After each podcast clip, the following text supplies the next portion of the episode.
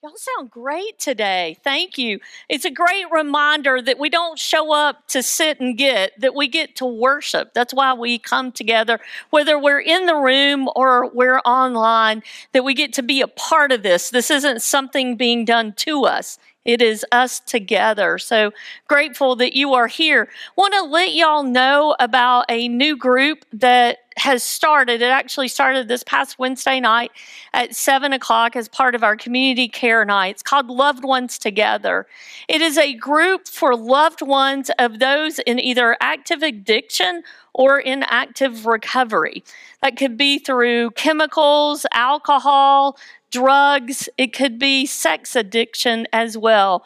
We just want you to know that we know that though you may be quiet about what you're going through, that we know you need a space to come and share with others going through similar circumstances.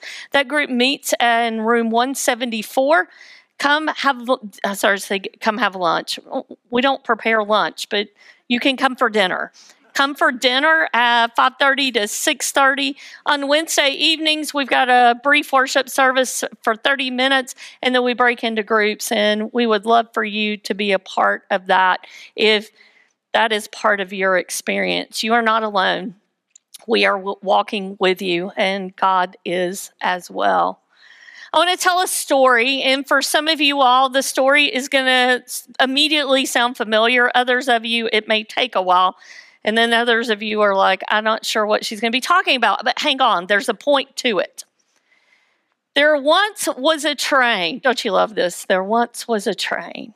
There once was a train with cars of kid stuff that needed to get over the mountain. And the train that was taken, some of y'all are already giggling because you know how this goes. This is a telling of the story, it's not a direct quote for those who know the story. And so the train, the wheels couldn't make it over the mountain. So they needed another engine to take the train over the mountain. And the, the nice shiny train shows up and they say, Will you take us over the mountain? And he's like, No, I'm too good for you. I take good, big, shiny things over the mountain. And then the next train comes through, and it is a very strong engine. And then the, the, the cars are full of stuff. The kid stuff was like, Will you take us over? No, I, I am too important to take you over the mountain. And then there was the train that showed up that was old and tired. Anyone resembling any of the trains at this point? And that train was like, I'd love to, but I'm just old and tired and I can't do it. And then this little blue engine comes. And the little blue engine's like, I don't know if I can, but I'll try. And so, you know what the little blue engine said? I think I can. I think I can. I think I can. And he tried. And then I think I can, I think I can, I think I can. Like I feel like it's several decades ago when I tell this story. I can feel the the momentum of the train going up and he makes it and he says, "I thought I could, I thought I could, I thought I could." When I think about the word and the concept of perseverance, I think about that train of I think I can, I think I can. You see, perseverance is this we're moving forward, we're just keeping on. It seems like a long time and we're not sure if we can get there, but we just keep on. We think we can, we think we can, we think we can. Perseverance we could attach to athletes that, that do these insurmountable things or adventurers do these insurmountable things or maybe in our own lives that for us or folks we love have done things and we're like that is amazing the perseverance to do that. But what, what i want you to know is perseverance is not limited. It's just not about overcoming insurmountable odds. It is core to prayer it is core to prayer. There are multiple verses that talk about this. I'm going to give you a couple. One's Romans 12 12 says, Re- Rejoice in hope, be patient in suffering, persevere in prayer. Philippians 6:18 says pray in the spirit at all times in every prayer and supplication to that end keep alert and always persevere in supplication for all saints, the concept, the practice of persevering in prayer is part of the core of praying. We have spent August focusing on prayer, and what I want you to know is it's not over. Just because August is going to be over in a couple of days, it's not like we're done praying. Okay, what's next? It's not how we roll. It is a part of who we are. We've defined that prayer is about this language that God gave us to communicate with our Creator. If you think you're not good enough to pray, that's just not true. That's a false narrative. The truth is, our God created each and every one of us to pray. And we could do it privately and we could do publicly. We've got the posture of prayer is humility. And last week we talked about the plan for prayer. And there are lots of options, but the one we specifically talked about was the ACTS model of adoration, confession, thanksgiving, and supplication. And now we arrive at perseverance. Uh, we talk about this weekly. Sometimes it's, I always feel like I, it's like a product placement, but I want you all to know that part of what we believe in is we're just not telling you what to do, like go pray. We're saying we're going to help equip and support you to do that and to read the Bible. You've got your daily reading plan. Our new plan starts, was upside down. It starts on next Monday, Labor Day, it starts with our new series. We've got an addition to the Bible reading plan on the back for September is a 30 day prayer calendar. And each day we've helped give you a group, a person, a thing to be praying for. So be sure to pick up your Bible reading plan with your 30 day prayer calendar. As we enter September, we're going to focus on praying for others, as we've talked about with supplication. But with perseverance, how we're going to look at perseverance today is we're going to read three scriptures, and each scripture is going to have an element of what it means to persevere in prayer what it means to just keep on praying. Even though the answers may not come quickly, they may not even come the way you desire them, but we just keep praying. We think we can. We think we can. We think we can. So, our first scripture is from Luke 18, 1 through 8. And what, this is a parable, and what a parable is, is it's a story Jesus would tell, and it would make sense to the hearers of who he was talking to. And sometimes with the parables, they're not necessarily something within our culture that we're as familiar with. This first one talks about a judge and a widow, and you're like, Brooke, we know what a judge and a widow is. What are you talking about? But particularly with the widow, in the culture in which Jesus was teaching, in which he lived, the widow was the culture took care of the widow. It was one of the groups that the culture was responsible for taking care of. I want to think that we do that in our culture, but not with the fervor that that culture did. So when you hear the story, it's important when we read scripture that we understand the context in which we're reading. Also, it's going to tell us that Jesus is talking specifically to the disciples. As you read scripture, be aware of who Jesus is talking to. This parable goes this way. Then Jesus told the disciples a parable to show them what? That they should always pray and not give up, that they should persevere. He said, In a certain town, there was a judge who neither feared God nor cared what people thought. And in that culture, the concept of fearing God would have been connected to wisdom and there was a widow in the town. For some time he refused, but finally he said to himself, Even though I don't fear God or care what people think, yet because this widow keeps bothering me, I will see that she gets justice so that she won't eventually come and attack me. And the Lord said this Jesus said, Listen to what the unjust, unjust judge says. And will not God bring about justice for his chosen ones who cry out to him day and night? Persevere crying out day and night. Will he keep putting them off? I tell you, he will see that they get justice and quickly. However, when the Son of Man comes, will he find faith on earth? when I read this, what struck me was the question at the end of that. And the question is this When the Son of Man comes, will he find faith on earth? How's your faith doing? How's your faith? How's your faith? Sometimes it's hard to understand what's the difference between believe and faith. And so I'm going to give you an example, and I'm just going to go ahead and confess to you. Science is not my strength, and I did not clear this with my engineer husband, but I'm going to attempt this very rudimentary example. This stool here, I believe, can hold me up. Now, the non scientific mind of mine goes, those are skinny legs. I am broad. But somehow it's going to keep me up. That's believing. Faith is, I sit on it. I don't understand how it all works, but I have the faith that it's going to keep me up faith is what Hebrews 1 talks 11 1 talks about is that faith is believing in something that we cannot see. Persevering in prayer means we need to have some faith. And it can start small and it can start with some doubt, but we got to start by sitting on the stool.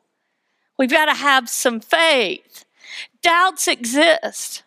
There are those of us who have prayed fervently for a loved one, for our marriages, for a child, whether it was to be born or it was as they walked away that we were concerned about. How we've prayed for this, this country, this world, and we go, but God, where are you? We have doubts. And yet we still sit on the chair. We still sit on the stool. We live as a people of faith when all the dots don't connect. Because our God can connect the dots. We just don't always get the full picture. But persevering in faith is we keep on praying day and night. We keep on calling out to our God. That is the first element in persevering in prayer. The first element in persevering in prayer is faith. When the Son of God returns, the, will there be faith on earth? Will there be faith? Is there faith in our own lives? For some of us, we got to stop looking at the stool and saying, Yeah, I believe. And we need to sit and live in faith. That is the first element of persevering in prayer. The second element comes to us in another parable, another story that Jesus tells, and there are two, two people in this parable. One of them is a Pharisee, which is a great word that we may hear in church or read in scripture. And it may be that word we just kind of skip over and go, yeah, I'm not really sure what they're talking about there, but that's okay. I'll just keep reading. A Pharisee was a person during Jesus' time who was faithful to the Jewish law and tradition. They did everything that they were supposed to, they kept to the letter of the law. And the tax collector is going to be in this story. And the tax collector was the worst of the worst. I love in scripture, it'll say sinners and tax collectors. They were their own special category. I want you to think about who do we think are the worst of the worst in our culture? Who is it in your own life that you think, oh, those people, whew, I don't know about them. They're the worst of the worst. That would be the tax collector. So we're going to continue on in Luke 18, and we're going to start with the ninth verse. And we are going to read the story about the Pharisee and the tax collector. And this is who Je- before the first one, Jesus is talking to the disciples. In this one, he's talking, as he says, to some to some who were confident of their own righteousness and looked down on everyone else. Jesus told this parable. Two men went up to the temple to pray, one a Pharisee and the other a tax collector. The Pharisee stood by himself and prayed, God, I thank you that I am not like other people. Anybody ever done that? I am so glad I'm not like those people. Robbers, evildoers, adulterers, or even like the tax collector. I fast twice a week and I give a tenth of all I get. But the tax collector stood at a distance. He would not even look up to heaven, but he beat his breast and said, God, have mercy on me, a sinner. I tell you that this man, rather than the other, went home justified before God. For all those who exalt themselves will be humbled, and those who humble themselves will be exalted. Two weeks ago, we focused on the posture of prayer is humility.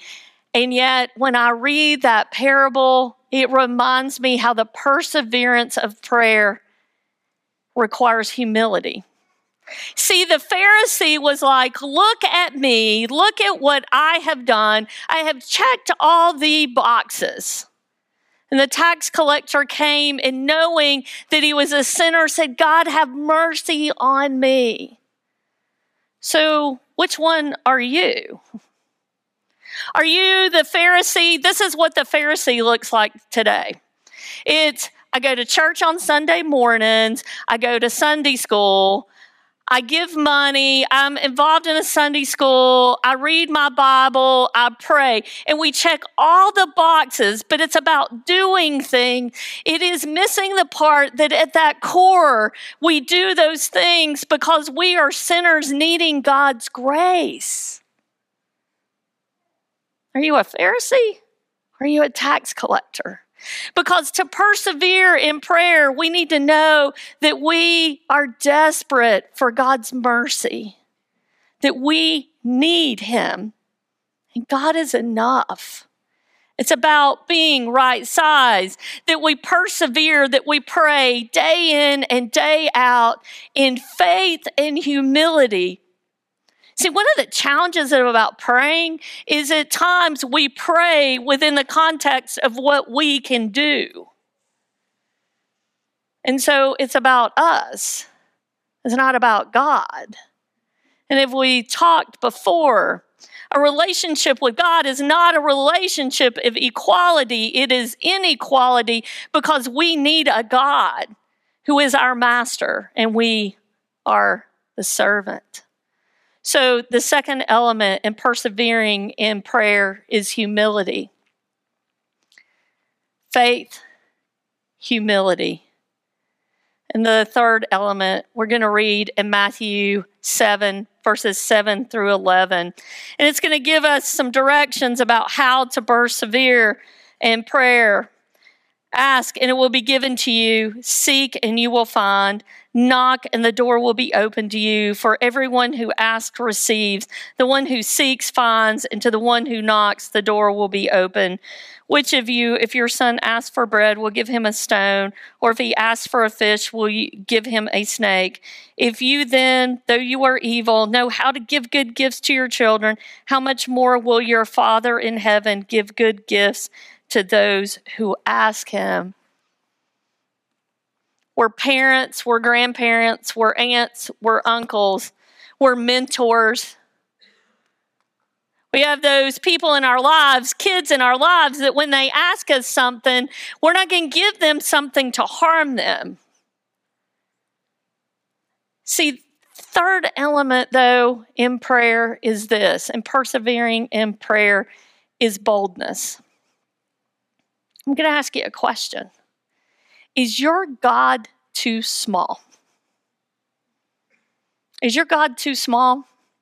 I remember the first time I heard someone ask that. I was in a staff meeting where I served previously, and a staff member said, "I think our God is too small." And I was like, like I was about ready to defend God.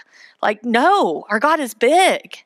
But what he was saying was our perspective, our willingness to lean into God, was how we saw our God is that too small? In our prayers, as we persevere, are we praying, God, help me? Is it all about what I can do? Have you ever prayed so boldly that, like, you don't know what the answer is? But you believe that God can and will? Have you ever prayed boldly? Doesn't mean it's going to work out the way we want, but have you ever prayed boldly? I went hiking a couple of days ago and I stood before, it's called the Big Poplar. It's a tree, 24 feet circumference. That's kind of big. I stood there and I looked up, like I couldn't really even see the top of it.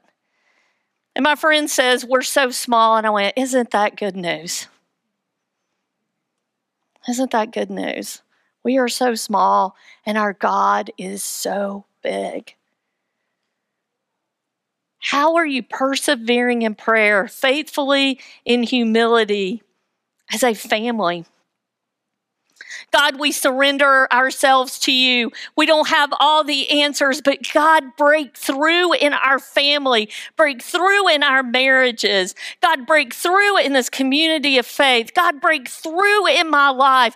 Do more than I could ever imagine, Lord. I'm willing. Wherever it is you lead, I'm willing to go. When's the last time you prayed boldly? Is it time to start?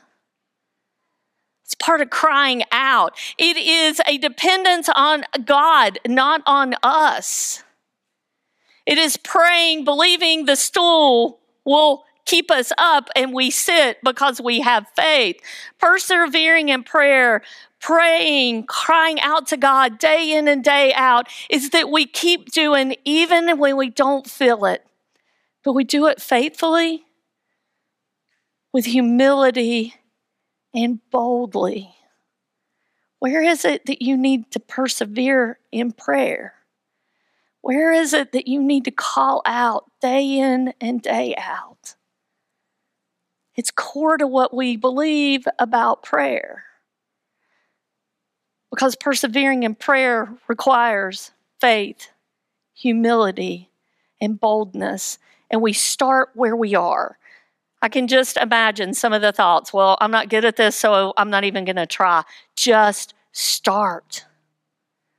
Just start. Start praying. Start calling out. In August, we have offered up a prayer weekly. We started with the Lord's Prayer, then we had the Wesleyan Covenant Prayer, Last week was the St. Francis prayer. And the fourth common prayer in our toolbox is we're adding the serenity prayer. You may be familiar with the serenity prayer. It's spoken oftentimes in the recovery community. You may know it otherwise. God grant me the serenity to accept things I cannot change, the courage to change the things I can, and the wisdom to know the difference. That's actually just part of the prayer. The prayer comes from the 20th century. There's a belief it came from a theologian. We're just not really sure. Did he actually pray it? Did he teach it to a student and they prayed it? We're not sure, but what we know is it came in the early 20th century and made its way to the recovery community in around 1940s, 1950s. And when that happened, it, it became started becoming part of the culture of the recovery community. It's powerful. God grant me, not Brooke grant yourself. I get courage and acceptance and wisdom from God not out of me. God grant me. God grant me. And it goes on. And if y'all know Bill, who is one of our custodians, I love to ask him, Bill, how are you doing? And he'll say, I'm reasonably happy. That is directly from the serenity prayer. Because it says that we want to be reasonably happy in this life and supremely happy in the next. Can you imagine if we were just reasonably happy? We want all out. It's a prayer that we can pray this week. That is, we consider persevering in prayer, that we consider what it means to pray faithfully in humility and with boldness. So we're going to pray the serenity prayer together. It's in your prayer guide that you can get copies if you don't have them, or maybe you've lost them. It's okay. We got plenty.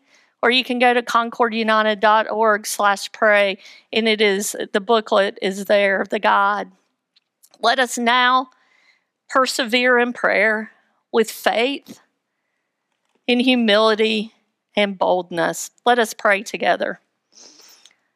God, give us grace to accept with serenity that cannot change, courage to change the things which should be changed, and the wisdom to distinguish one from the other, living one day at a time, enjoying one moment at a time, accepting hardship as the pathway to peace, taking as Jesus did the sinful world as it is, not as I would have it trusting that you will make all things right if I surrender to your will, so that I may be reasonably happy in this life and supremely happy with you forever in the next.